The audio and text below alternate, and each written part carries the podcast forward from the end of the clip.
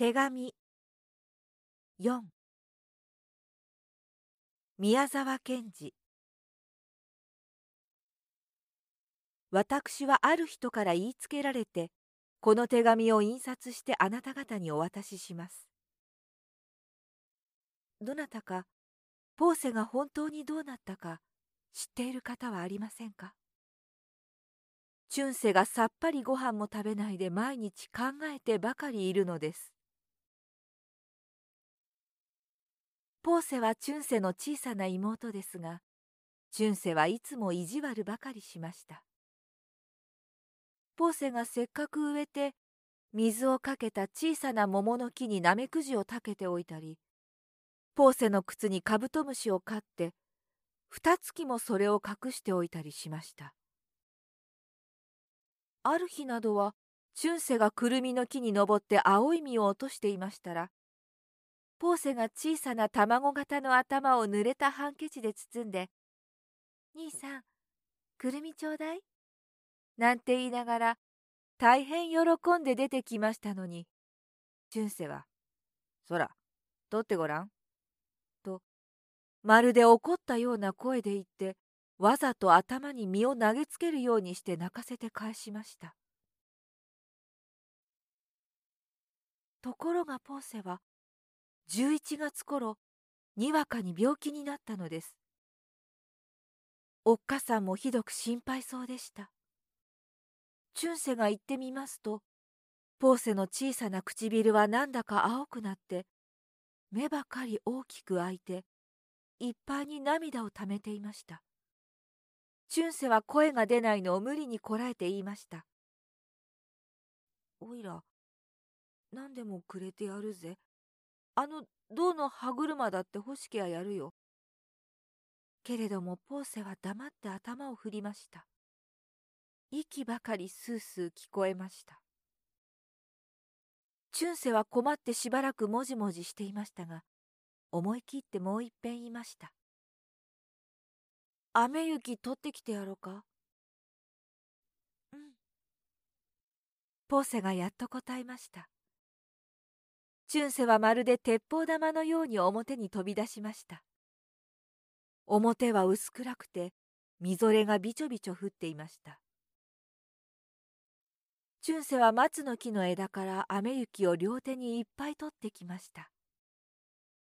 それからポーセの枕元に行って皿にそれを置きさじでポーセに食べさせました。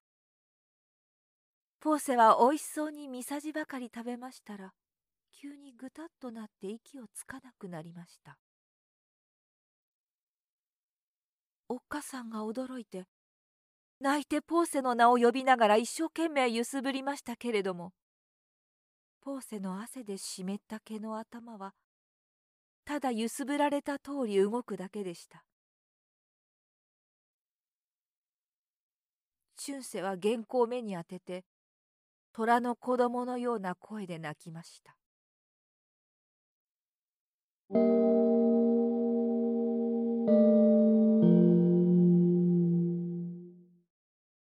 それから春になってチュンセは学校も6年で下がってしまいました。チュンセはもう働いているのです。春にくるみの木がみんな青い房のようなものを下げているでしょう。その下にしゃがんでチュンセはキャベジの床を作っていました。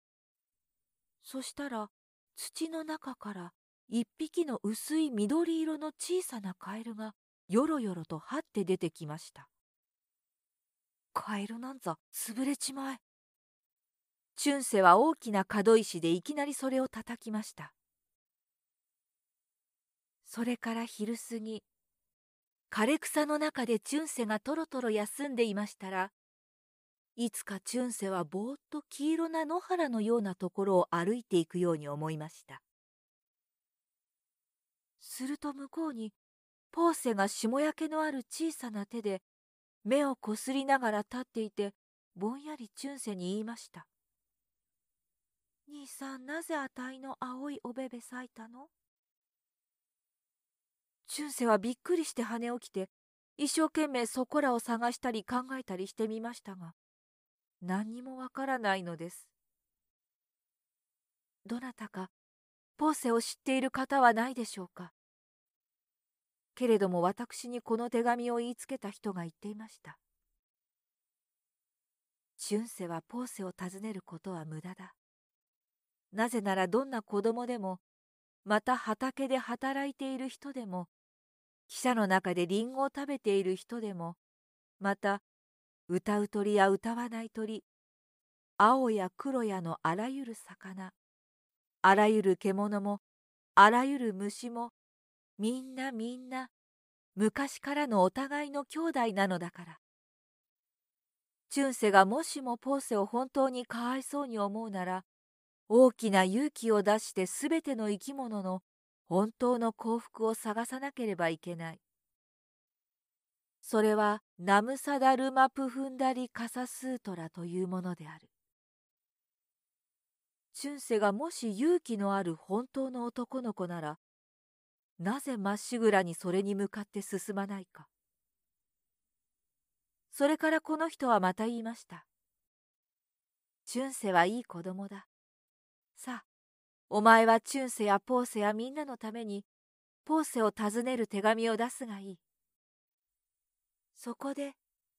私は今、これをあなたに送るのです。